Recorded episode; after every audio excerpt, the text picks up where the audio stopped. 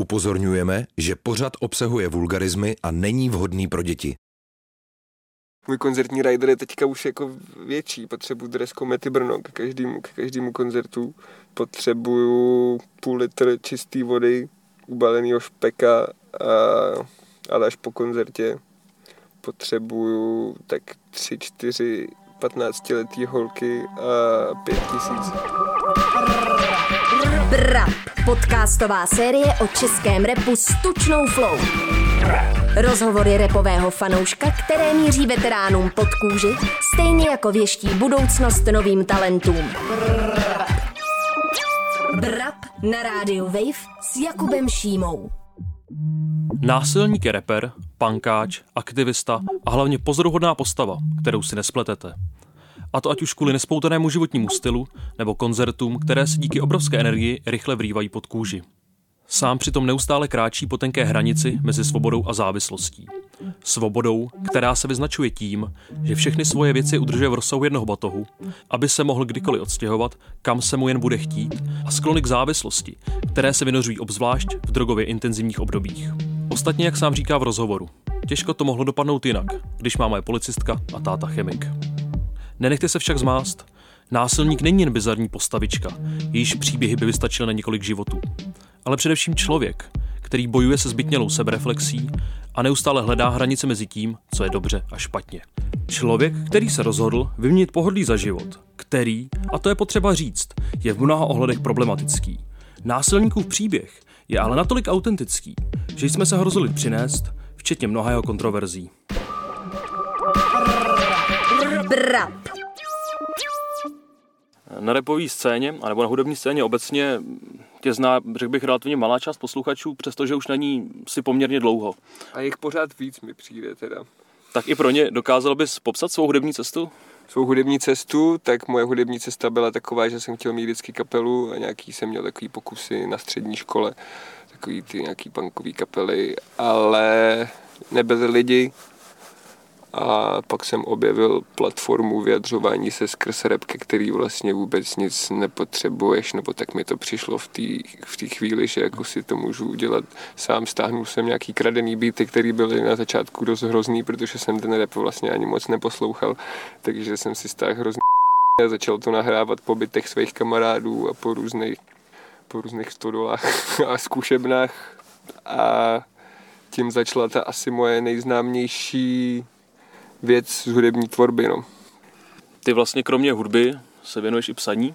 Jo, jo. A někde jsem se dočetl, že jsi napsal dvě knihy, ale nikdy jsem se nedokázal dopátrat toho, jestli vůbec a jaké knihy to byly. Dokázal bys si nějak představit? A v případě to uvést na pravou míru? Hele, ty knihy nenávidím a nebyly to úplně knihy, jsou to dva, dva uh, soubory v PDFkách, které prostě byly takový deníčky, ale možná byly dobře napsaný, ale byly ještě dost nevyzrálý. Bylo to takový brečení nad tím, že mi všichni ubližují, že všechny nenávidím, plus uh, uh, sbírka toho, kde jsem co a kde jsem si co dal. Nemám to moc rád, ale píšu, no. Píšu dál. Vlastně se teďka připadám víc jako spisovatel, než jako rapper. Dělá mi to větší radost. Mm-hmm. Nebo tak něco. Že ty jsi známý primárně, řekněme, jako pankáč v nějakém ohledu a je to asi, asi určitá, nechci říct image, ale obraz, kterého se nezbavíš. To jo, no bohužel. Zkoušel jsi studovat něco a jak to, jak to probíhalo případně? Zkoušel jsem studovat, já jsem chtěl jít psát přirozeně, ale byl jsem takový dement, že jsem si splet budovu příma, kde byly přijímačky a místo toho, abych tam ještě jel a nějak to stihnul, jak jsem se ožral s bezdějákama v centru a pak jsem se rozdával s nějakou typkou někde na záchodech, kde jsem si dal malý pivo v hospodě, jenom abych tam s ním mohl jít a vlastně jsem tím odpálil celou svoji budoucnost tady, tady s tím chováním a šel jsem na filozofii do Hradce Králové, kde jsem vydržel půl roku, jeden semestr a filozofoval jsem si tam tak po hospodách a začal jsem tam brát nějak tvrdý drogy a tak, takže jsem tam filozofoval až na dřeň, ale ne, nějak, ne nějakým způsobem, který by škola uznávala.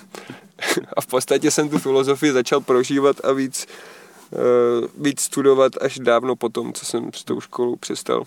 Že až, až teďka vlastně se dostávám k nějakým těm věcem, který bych tam pravděpodobně probíral, o kterých bych se tam bavil s, těma vzdělan, s těmi vzdělanými lidmi, kteří mě tehdy bohužel, nebo prostě to patřilo do té doby. Tehdy mě nic z toho moc netankovalo. Tehdy se mě zajímala ulice a všechno hned, všechno rychle. Vody mě vyházujou, rozkládám se, že mě hmyz, nevypadám jako Hazelhoff, mrtvý maso, dodej ksik, na triku stopy semen, žlutý fleky jsou vemenek, s točeverem chci na Everest, mám pětku, cháro mě převeze. Dostal si za úkol vybrat místo, který je pro tebe nějakým způsobem důležitý. Jo. Řekni mi, kde se nacházíme? Nacházíme se v Kolíně na dadaistický vile, která patří takovému šílenému švýcarskému umělci jménem Mark Paul Divo, možná se to čte Devo, nevím, nejsem si jistý.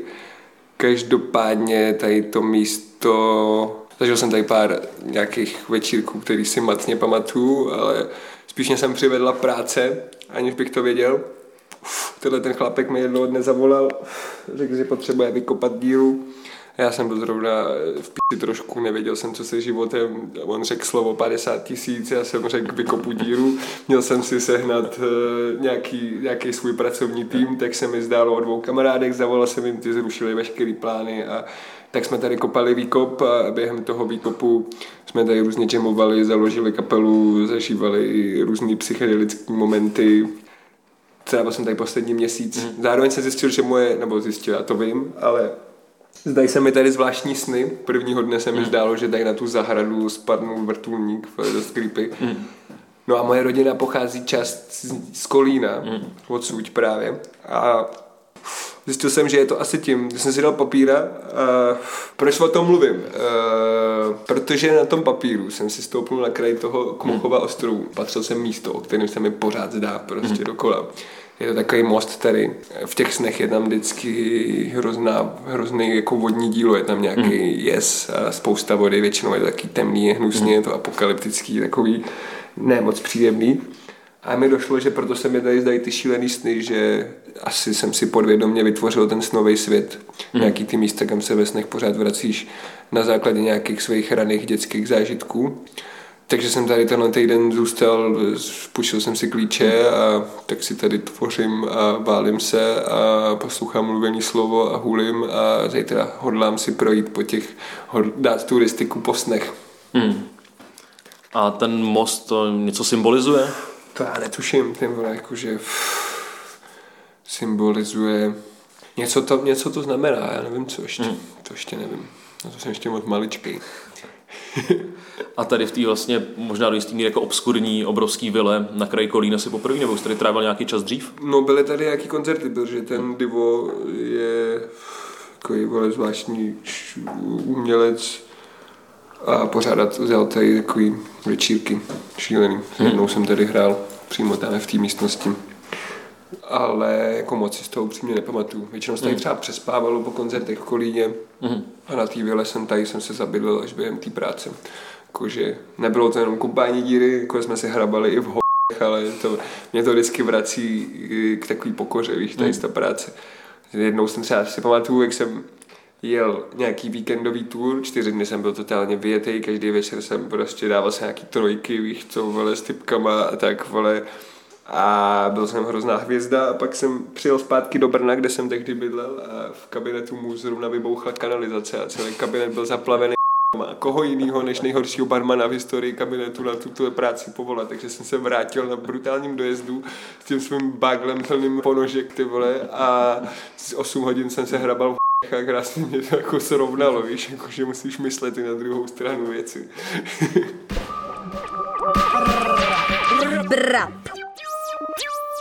Mluví se o tobě nějakým ohledu, řekněme, jako o člověku, který má poměrně různorodý a pestrý vztah k bydlení. V nějakým ohledu to lze možná označit jako alternativní bezdomovectví. Experimentální bezdomovectví možná někdy. Ale rád bych z toho už vystoupil, takže hledám nějaký cesty, jak se nestěhovat každý měsíc. Udržuju si svoje věci v jednom baglu, v rozsahu jednoho baglu, což mi přijde celkem dobrý zdraví, protože není třeba se obklopovat nějakými věcma navíc ale už je to trochu otravný. Hmm. Už to takový po pocházení od nikud do nikam. Takže tím se úplně už nechlubím, protože jsem z toho otrávený. Přesto, kdybychom se podívali do minulosti, kde všude si bydlel? Ty vole. Kde všude jsem bydlel, tak ve většině větších měst v České republice pak nějaký výjezdy do zahraničí proběhly.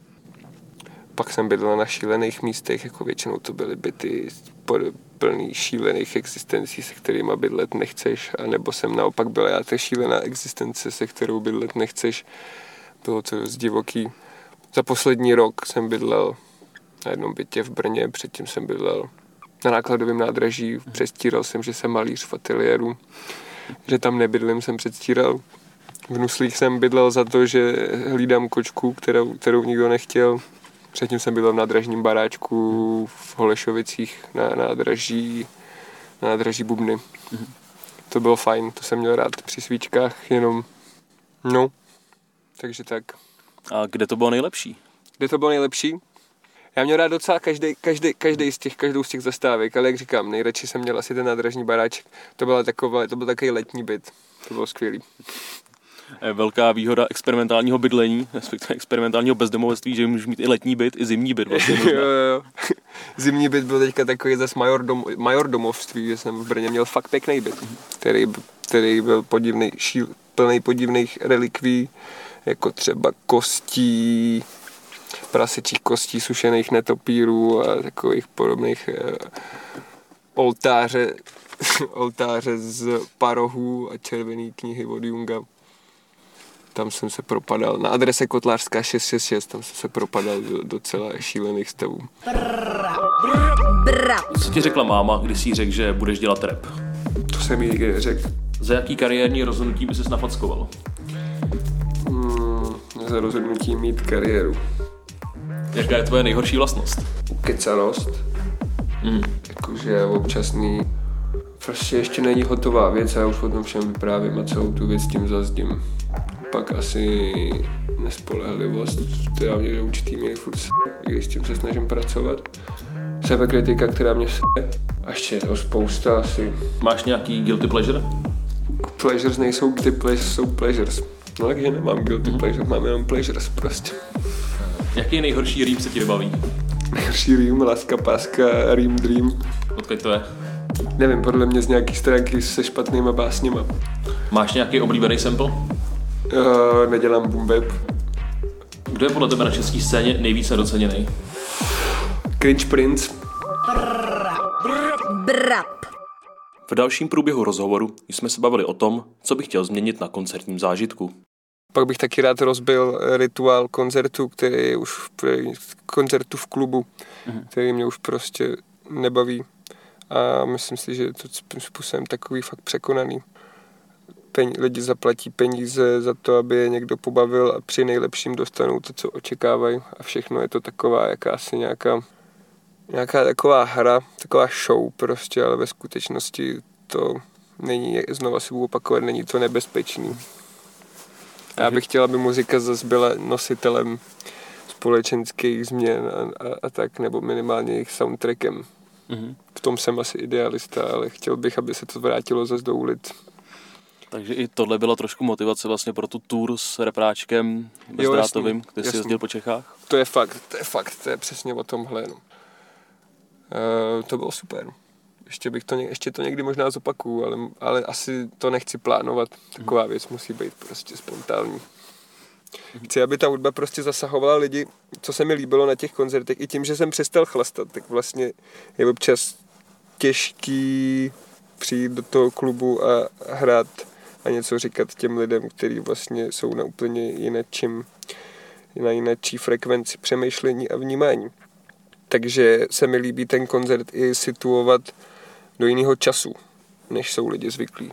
Mm-hmm. Jakože třeba ve tři odpoledne v neděli prostě, nebo víš, jakože mhm. to je v jiný časy nejsou zvyklí chodit na ten koncert. To je to, co myslím tím rozbíjením mm-hmm. toho koncertního rituálu. Jako zatím jsem na to ještě moc nepřišel, tohle byly takový pokusy. Prostě jsem vzal repráček, někam, někam vyrazil a lidi ku podivu přišli. Pozbíral jsem drobný s těžkým baglem, jel vodům dál a bylo to super. Potkal jsem spoustu skvělých lidí a něco prožil. Super. A koupil jsem si batoh, myslím, za to. Nebo tak něco. a boty. Když se na chvilku přesuneme k textům, Tak já z těch tvých textů mám pocit, že je musíš nejdřív nějakým způsobem nažít. Že musíš načerpat tu inspiraci Jo, z vnějšího světa primárně. Já píšu, já píšu to, já píšu literaturu jako rap a rap jako poezii. Ale ten, ale ten, ale ten, ten prožitek je tam zásadní. Ten rap musí být real podle mě. Moc jsem nikdy nepřistoupil na nějakou game a na nějakou komiksovost a takové věci. Třeba k tomu někdy dojde, ale zatím, zatím ne. Ono k tomu možná dojde, protože už jsem dost znechucený z té uh, persony, z té masky násilníka. To už prostě jsem vlastně se ve svém životě nějakým způsobem posunul a už mi to moc nestačí, je to takový vykecaný tohle. Takže mě párkrát napadalo, několikrát jsem uvažoval nad tím, že si vymyslím nějaký takový komiksový nickname, ale a myslím, že nejdřív to musím dodělat, prostě ten příběh uzavřít toho násilníka tou deskou, co se chystá. Now, future yeah, no problem Známka punku je, když jsi idiot, no Future yeah, no problem Známka punku je, když jsi idiot, no Takový heslo, který, o kterým mluvíš, mluvíš i v trekách No Future, No Problem. To je heslo, když jsem, to je taky smažácký heslo, to já už teďka obracím, to patřilo do jaký čas, do, do jaký fáze mého života, určitě. Nebo takhle, když se nad tím zamyslím, tak proč ne, víš co, ale, ale jsem se myslel na přítomnost, no. No a není to jako strašně krátkozraký, to No Future, No Problem. Je právě, no, samozřejmě.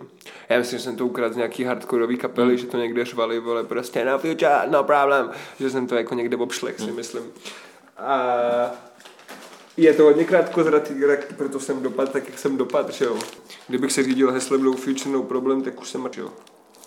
Což byly moje životní plány, když se mě rodiče ptali v 18, co chtěli mi dát spoření a ptali se mě, co chci dělat, tak jsem jim řekl něco tak, jako, že chci jet do Londýna a tam se ufetovat herákem jako Sid Vicious, takže jsem žádný spoření samozřejmě nedostal. No. No, jaká byla jejich reakce tady na tu, tady na tu informaci? No, oni byli zvyklí už tou dobou. No, Občas mi vyhodí věci, co jsem měl rád, ale si mysleli, že to něco zachrání. Už jsem chodil do popelnice pro své oblíbené kalhoty a pro svůj klobouk a byly nášiv, onášivkovaný hady. Ale jako nebyli moc nadšení. Do dneška ze mě nejsou moc nadšení, viď. Kluci měli kokain, nikotin, kofein Kluci nejsou OK, okay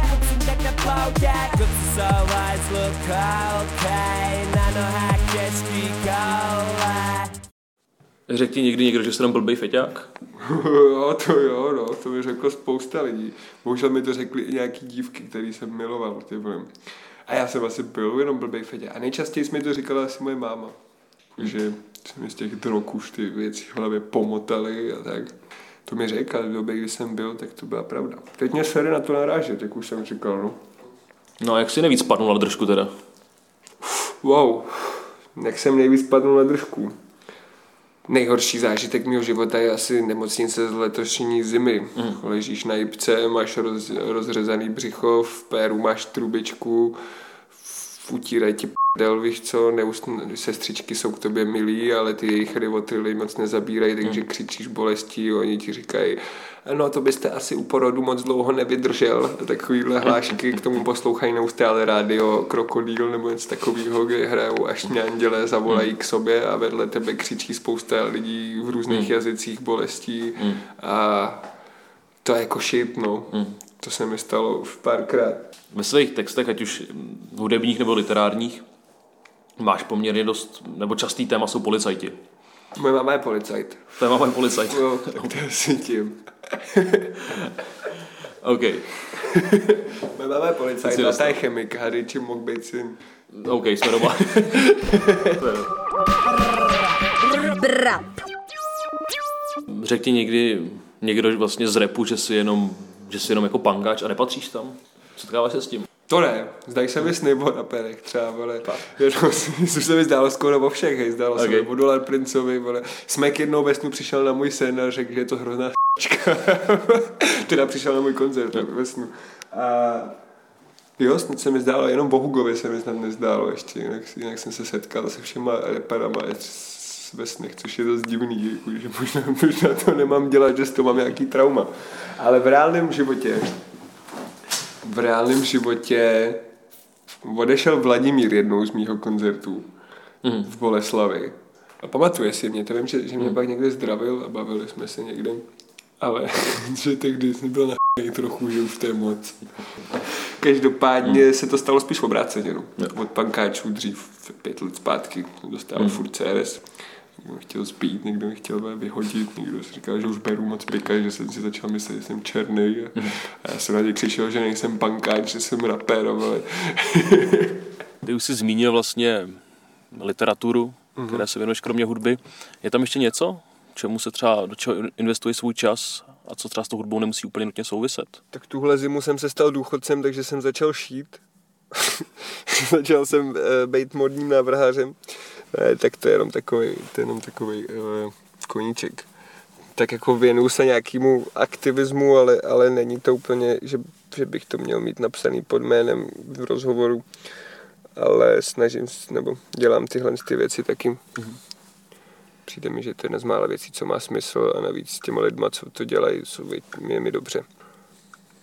Mě tady v tom kontextu zaujalo, ty jsi měl ten aktivismus, tak jsem mm-hmm. někde narazil na termín freegun který jsem předtím vlastně úplně, úplně neznal. To byla nějaká jenom, to byl nějaký eufemismus na to, že nemám prachy a že jsem v takže to jsou nějaký staré věci, které se asi teďka budou objevovat a kousat mě do zadku, ale freegun rozhodně nejsem. To měl být eufemismus, protože jsem spíš parazit než freegun. Kdybych byl upřímný, tak, tak si tam napíšu parazit a experimentální bezdomovec. Brap. Jakou nejlepší věc si našel v popelnici? Když jsem se chtěl naučit španělsky, tak jsem našel v popelnici knížku, která byla na půl česky a na půl španělsky. Taky jsem našel v popelnici... Rád jsem chodil na trdelníky, když jsem měl hlad. Mm. To bylo super. S Bárou jsme vždycky vytahovali trdelníky z koše a jedli je a chutnávali. To byla spíš zábava. A jednou, no, to asi, a našli jsme u popelnic kytaru s jednou strunou, to jsem nenašel teda já, to našel Domb s Brnem. A teď po dva roky po svým nalezení je prostě naprosto zásadním nástrojem v mývavý kapele, takže, takže u popelnice rozhodně dají najít věci, co ti změní život.